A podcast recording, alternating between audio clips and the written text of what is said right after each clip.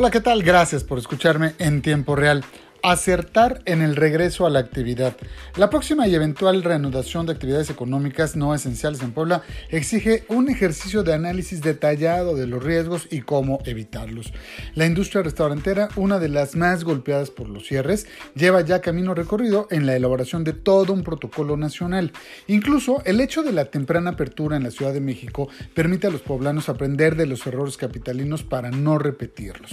Medidas en la recepción de los restaurantes, el espacio entre mesas, la carta digital, las medidas en la cocina, así como el pagar son fundamentales para reducir riesgos de los empleados y sobre todo también de los comensales. Una encuesta aplicada por la Canirac revela la preocupación de los empresarios en cómo serán las cuidadosas medidas sanitarias.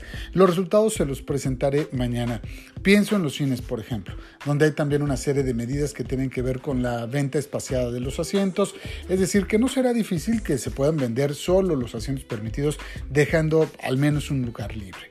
Pero el respeto de esos espacios será responsabilidad de los usuarios, como en la mayoría de los casos. En plazas comerciales también se han definido medidas para evitar el contacto entre personas, un solo sentido por puerta de acceso y de salida, el uso de gel, el registro de temperatura y oxigenación de los consumidores, entre otras medidas.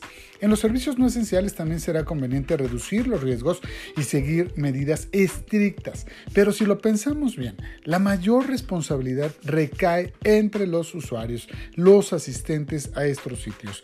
Hay muchas actividades que sufrirán cambios. ¿Cómo le harán los ballet parking para dar confianza de que tomen tu auto para estacionarlo sin dejar el virus en caso de portarlo? Es fundamental que aunque el ciudadano crea o no en el virus, le crea o no a López Gatel o al presidente López Obrador sobre lo que ellos desestiman respecto del uso del cubrebocas, sea obligado a portarlo. Desde el derecho romano, los estudiosos sabían que el ciudadano no era totalmente responsable de sus actos, por lo que consciente o no debía existir la aplicación de medidas de fuerza para aplicar y cumplir, hacer cumplir la ley.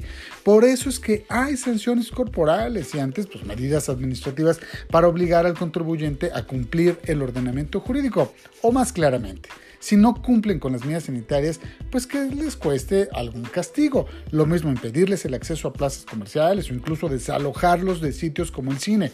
Digamos que como decía mi mamá cuando éramos niños, si no te educan en tu casa, lo harán en la calle. Muchas gracias por escucharme. Nos escuchamos mañana.